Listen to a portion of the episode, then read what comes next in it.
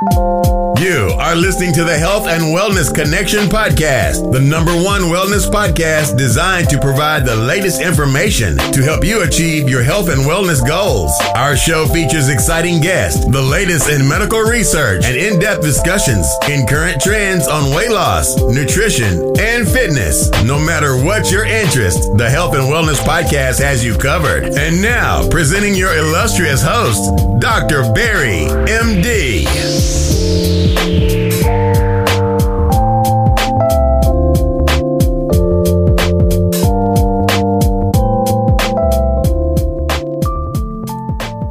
Hello, hello, and welcome to the Health and Wellness Connection.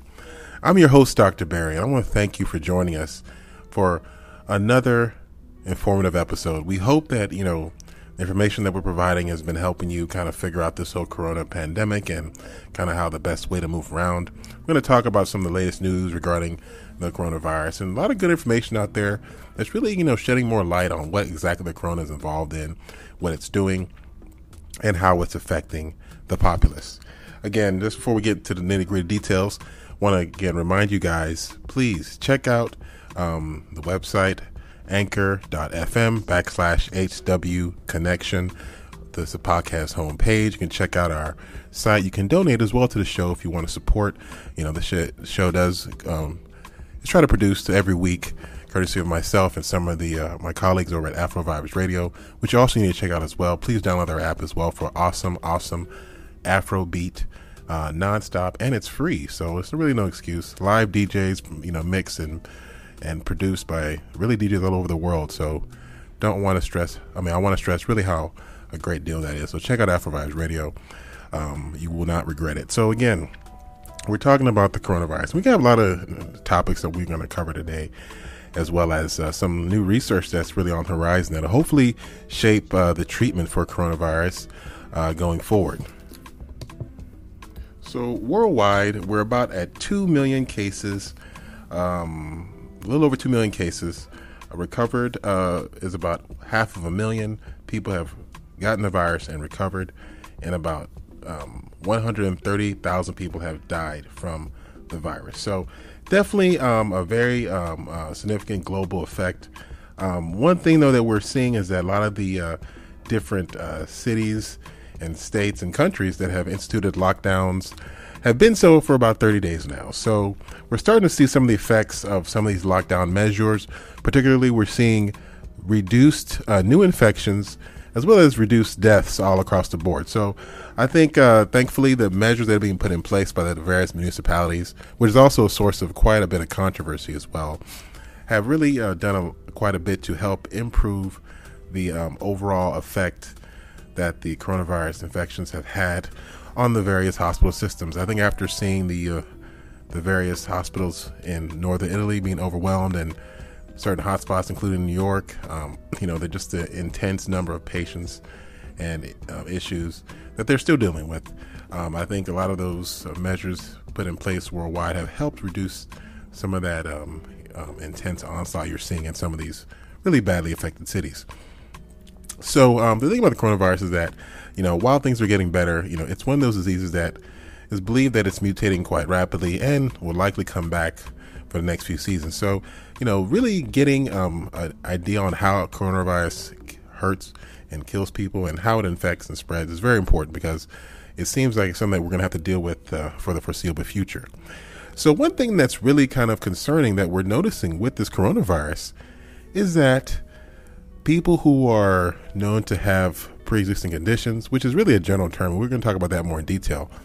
But there are certain populations that are seemingly far more susceptible to some of the more catastrophic effects of a coronavirus infections, which is mainly the uh, severe pneumonia, the double pneumonia that puts people in the hospital and reduces their inability to breathe or oxygenate their blood.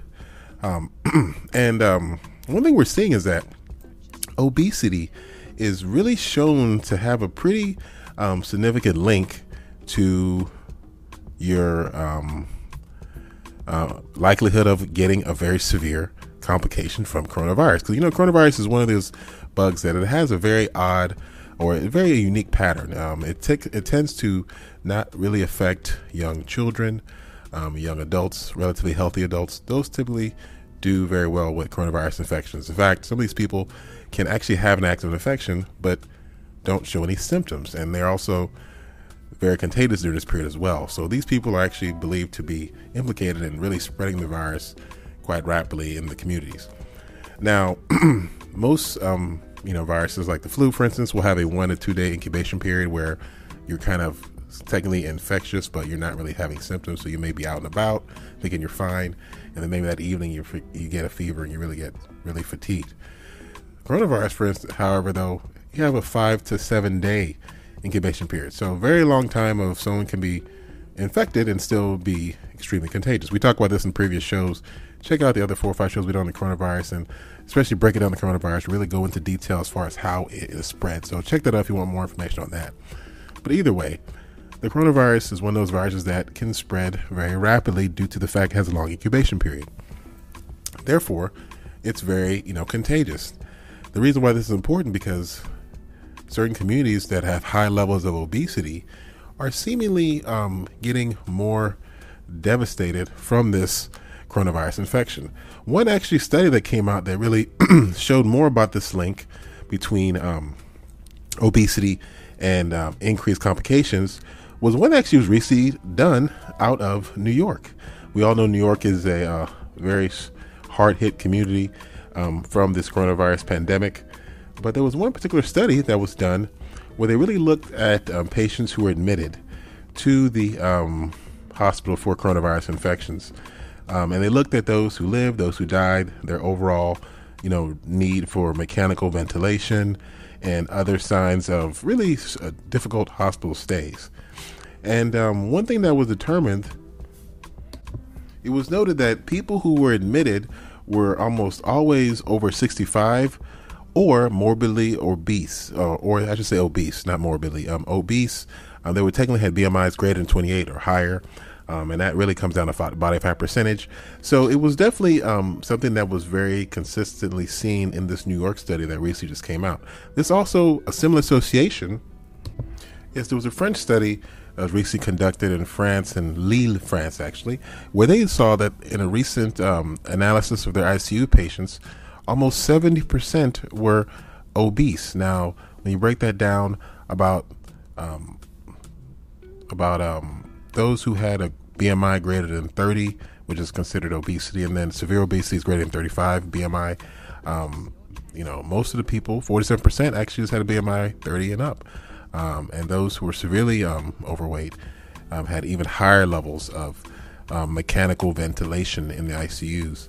So, obesity is an extremely um, significant factor or predictor, I should say, for severe illness and potentially overall poor outcomes when dealing with a COVID 19 um, uh, infection.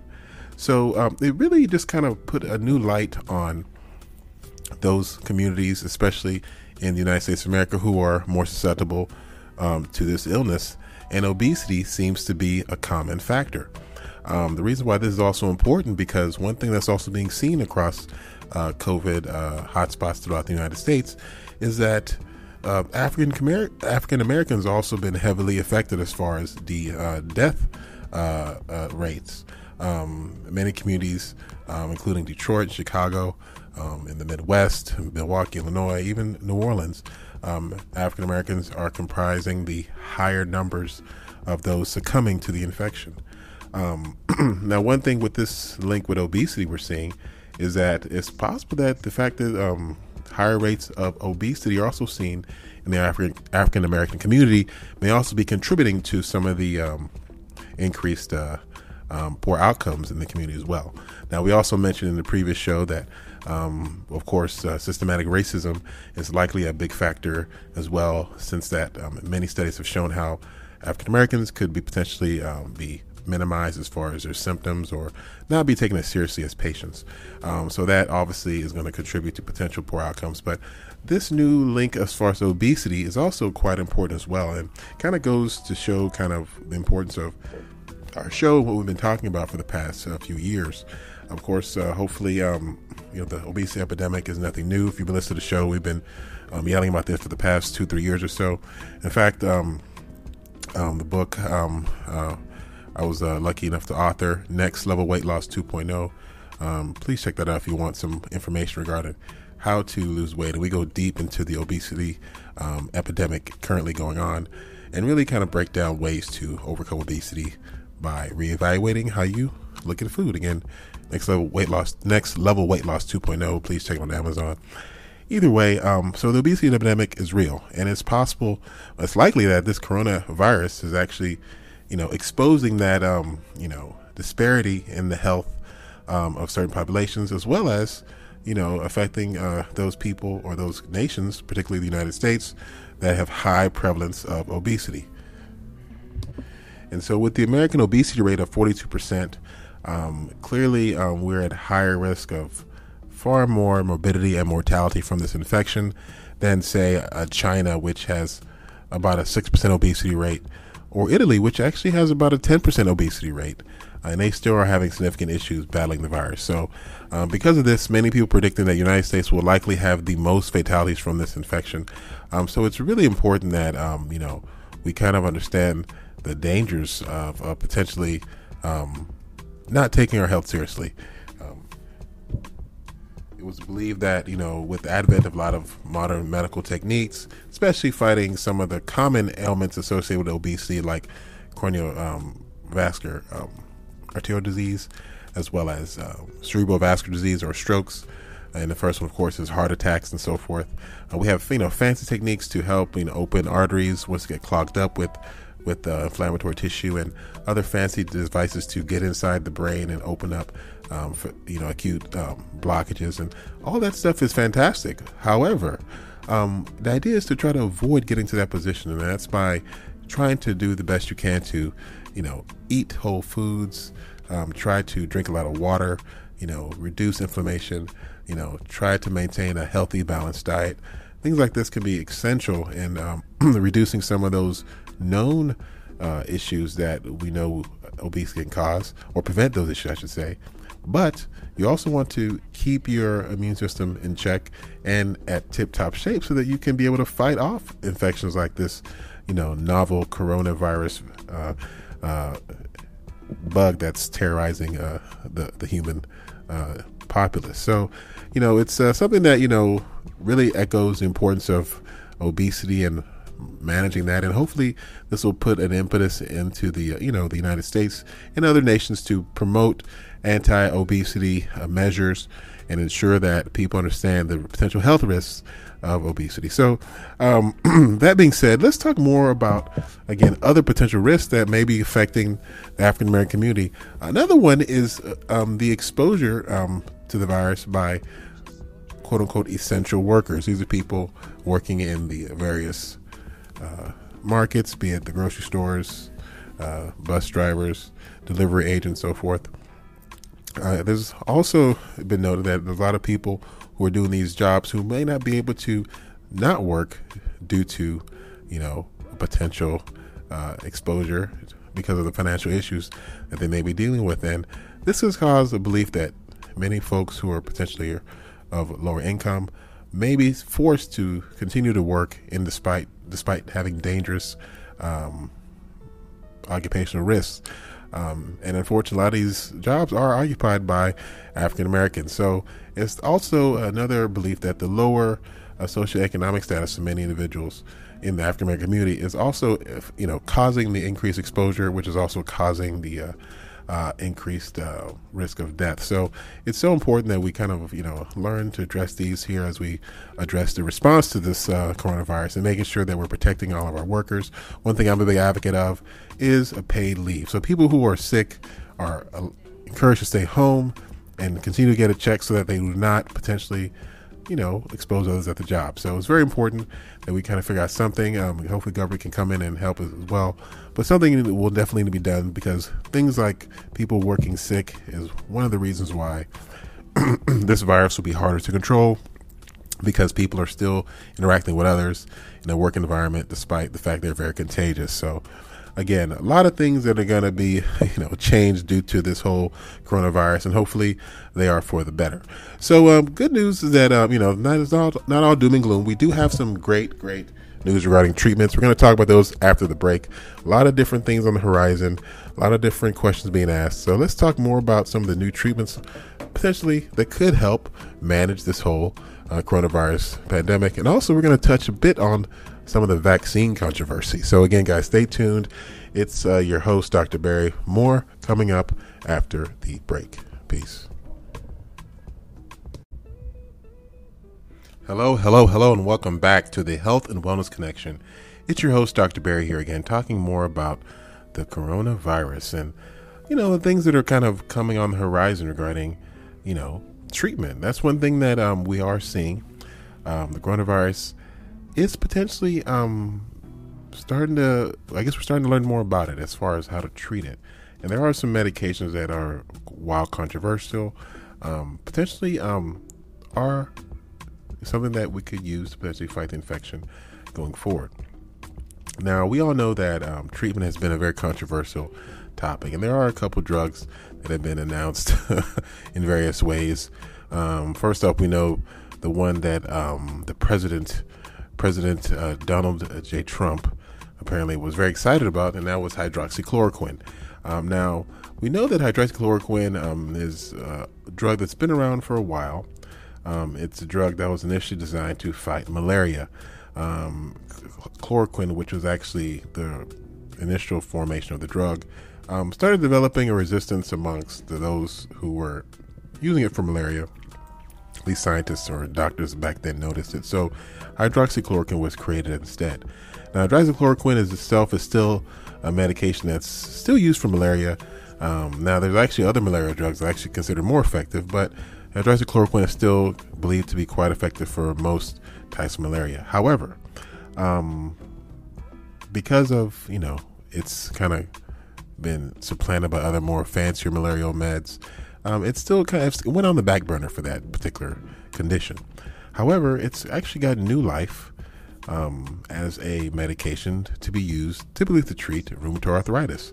Uh, many rheumatologists use it as well to help reduce some of the inflammatory pro- uh, processes seen in various uh, joint arthropathies like rheumatoid, rheumatoid, arthritis.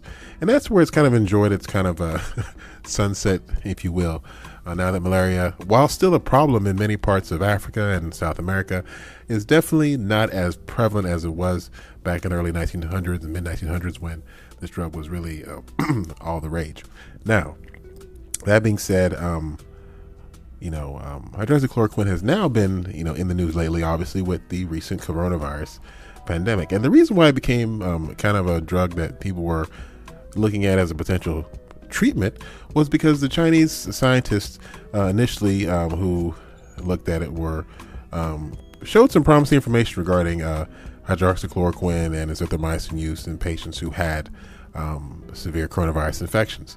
And it showed that some patients were improving. Now, there was a lot of controversy um, with this study, and um, there was also another study done by some French scientists as well, and they showed some improvement. It was another small study as well. We talked about this as well on previous shows. Please look at some of the earlier shows where we kind of go into this hydroxychloroquine discussion. But there was some um, optimistic um, signs in both those studies, and got folks excited about the potential for it to be used as a potential treatment.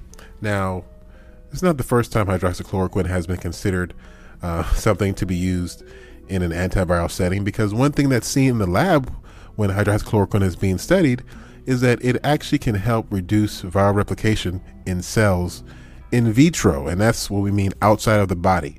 Now, the reality is that even though in a petri dish, hydroxychloroquine bathed cells may not get infected with a viral infection, once this process occurs in the body, viruses behave very differently. So, this is why it's not really, you know, hydroxychloroquine hasn't been this super antiviral bug. We don't give it for flu, we don't give it for HIV, or really nothing else. Um, so that's why there's a lot of skepticism on whether hydroxychloroquine could potentially work to reduce COVID 19 infections. Now, as we said previously, there are some studies that have shown that viral replication is reduced um, in patient in people who are taking hydroxychloroquine, but um, it's not enough evidence to, sh- to, show whether or not it definitively helps clear uh, infections and have people test negative, which is something that is yet to be proven. Now, that being said, there are a lot, of, a lot of studies currently ongoing. There's one study in Detroit um, currently going on. I think it's Henry Ford or one of these hospitals that actually NIH has funded a study to help, you know, get patients and test them with hydroxychloroquine and see if it actually works. There's also another big study going on in uh, Nashville, I want to say. So a lot of hospitals are actually starting to test this, and we're going to have more data here over the next few months. And hopefully, this question will be definitively answered if hydroxychloroquine and erythromycin are effective treatments for COVID 19. Now, there's not the only drug here that um, is getting a lot of attention. Another drug that's been also on the news lately is a uh, recent drug, or not recent, but it's a relatively new drug known as remdesivir. Now, this drug is produced by Gilead Sciences. This is a biochemical lab, huge lab that's uh, you know has you know centers all over the globe, but they developed this drug as a strong antiviral antiviral medication to help reduce uh, what we call certain viruses known as RNA viruses. Now, I don't want to get too deep into the nitty gritty of biology here, but you have two big, major kind of viruses: RNA viruses and DNA viruses. Um, most important thing you have to understand is RNA viruses are a certain class of virus that have to switch their genetic code to DNA before they can act.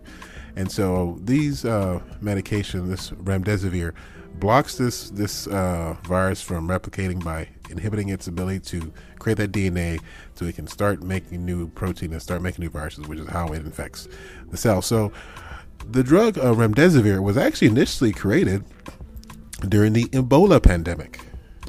And of course, the Ebola pandemic occurred during 2014 and 2016, um, when, of course, uh, President Obama was in office. Um, which you know we had our issues with Obama, but definitely the competency level was a lot higher.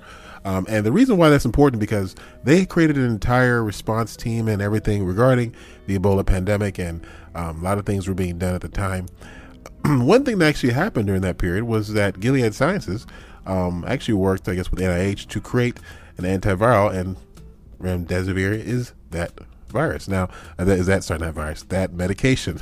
Now, this medication was actually created um, to fight the Ebola virus because it was a strong uh, virus to attack, um, you know, the Ebola type viruses that cause the Ebola infection. Um, however, when Gilead scientists created this medication, they actually tested it on coronaviruses and SARS viruses and other and MERS viruses, which are other viruses that were known to cause pandemics, and it was shown to actually be effective in reducing the viral replication of those other kinds of viruses. So it's kind of interesting how you know medications that were already created for other purposes became useful for for new purposes. So, and again, when I say useful, um, there are essentially just studies that have shown some preliminary improvements in patients who have been taking these medications. But again, remdesivir, while it's been extensively tested in animals and um, in laboratory settings in vitro it's shown to rep- de- decrease replication of coronaviruses in a petri dish, but it's not really shown to do it consistently in humans yet. Um, now, of course, there are a lot of anecdotal stories of people who have taken these medications and who are actually improving. Um, a lot of those to the point where the government has allowed now companies and physicians and hospitals to use this medication on a compassionate care basis, meaning patients who are deteriorating to the point that they're potentially going to die, and there's really nothing else that has been successful. Um, remdesivir is now approved by FDA to be used to treat patients and to see if there's an improvement. And you know, because this is a very you know touch and go situation, a lot of data is being collected, and a lot of studies are being conducted to see if this drug is actually effective. And um, the fact of the matter is, if it is becomes effective, which a lot of people hope it will be, that it'll be now a, a very effective way to fight this infection and help reduce the you know, deadliness of this virus. Because we all know that the virus particularly causes problems when it overwhelms the system, causes systemic inflammation, reduces the body's ability to breathe by attacking the lungs specifically. It also can attack the brain, the kidneys, the heart, and just really all parts of the organs um, by reducing oxygen um, that those organs can get. So it's just a very devastating virus. So the uh, idea of reducing the virus's replication abilities in the body are extremely you know important. It's something that a lot of antiviral therapies have tried to attack. There's also similar how the um, everyone's favorite um, antiviral tamiflu is uh, used to fight the flu virus. So um, again the treatments are very kind of experimental at this time. Another treatment that's also being ex- explored, another very experimental treatment, is an anti-cancer treatment, uh, rituximab. Hold on one second. Actually, not rutix. Sorry, ruxolitinib. Um, and this this is a strong antiviral that's designed to suppress the immune system. And you know, there's a lot of different things that are being explored. But one of the more controversial uh, treatment plans, and we're going to do a whole show on this as well. So stay tuned for that. But um, you know, we're going to talk a little bit about vaccines and why vaccines have always, um, you know, been uh, a treatment style that many people have uh, looked looked toward to help treat these kind of infections. Now, the thing is with vaccines is that vaccines are effective um, because they actually help the body's immune system mount an immune response to an infectious organism. A good example of kind of the whole process of vaccinations and why they are believed to be effective is that when your body gets infected by uh, any virus, for that matter, like the flu virus or whatnot, your body creates antibodies which help fight the virus, neutralize it, and eliminate it from your body. Now, some people's immune systems are weaker weaker than others, so some people who get infected by a virus may not be able to mount an effective response, and they end up succumbing to the virus. Others who have stronger immune systems are able to mount a, an effective immune response and they can eliminate the virus. Now, those antibodies are extremely valuable because now um, those antibodies are able to give the person who developed that, you know, that um, response and immunity to that virus, so they can no longer really become sick from it because the body will will zap it and knock it out as soon as it comes, it comes into contact with it. Now, um, this SARS, oh, sorry, this COVID virus is actually believed to mutate. So we're not sure how immune you become because the virus is such a highly mutagenic virus. It mutates very rapidly. It's very possible that even if you fight off the initial wave, you may get reinfected, which is being seen in certain populations. However, um, because of this whole process, it's been very, um, you know, important as far as finding a way to create a vaccine. And many companies have decided to um, develop different processes to create their own vaccine to try and be the first to create a successful vaccine which can allow the body to fight antibody or create antibodies to fight this virus effectively. Um, now, the thing about that is that it's a little bit uh, more difficult than a medication. And that being said, it still needs to be tested. Still needs to be tested. So that is also something that's being done, you know, throughout the world. Actually, uh, many countries have actually decided to take on the whole uh, vaccine race, if you will. Um, now, the reality is there's a lot of money in this race. The first company to really create a successful vaccine will likely, you know, have a financial windfall. And because of this, um, people are suspicious that many companies doing this with other nefarious intentions. Um, it's unfortunate because vaccines are very, very important in the fight of any, especially viral infections, because the body is sometimes a tricky beast and creating a, a, an effective method of fighting an infection is, is one of the really important tasks of uh, of helping you you know develop an immunity to a certain infection. So, um, and the vaccines have been an effective way to help reduce that um, virus's um, deadliness, if you will. Um, like we said before, um, a good example of this will be like the smallpox epidemic that was quite dangerous um, back in the smallpox pandemic of the 1870s to the 1875s, where smallpox really um, just really wiped out about a half million people. And the way they determined that um, smallpox was able to be treated was they were able to take the antibodies of individuals who were exposed to cowpox, which is a similar infection that was caused by a similar organism that caused the smallpox. And so those people who had cowpox, they were able to have their you know, blood drawn, and that blood was used to treat patients who had cowpox, or who had smallpox, excuse me, which helped stop the, you know, spread of smallpox. Um, now, a similar um, process is being used to treat COVID infections. Um, the blood of people who have survived um, COVID um, infections are now being used where those antibodies are being extracted and used to treat other patients who are suffering from COVID infections. And there's actually quite a bit of success being seen with this practice. I know it's going on in hospitals here in Houston. It's also going on in hospitals in New York and other parts of the country and, and the globe for that matter.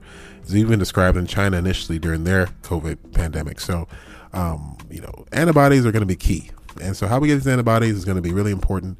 Some companies have actually decided to synthetically create these antibodies um, by copying, um, using various supercomputers, um, other antibodies created by human beings who had the COVID infection. So, a lot of science is going on.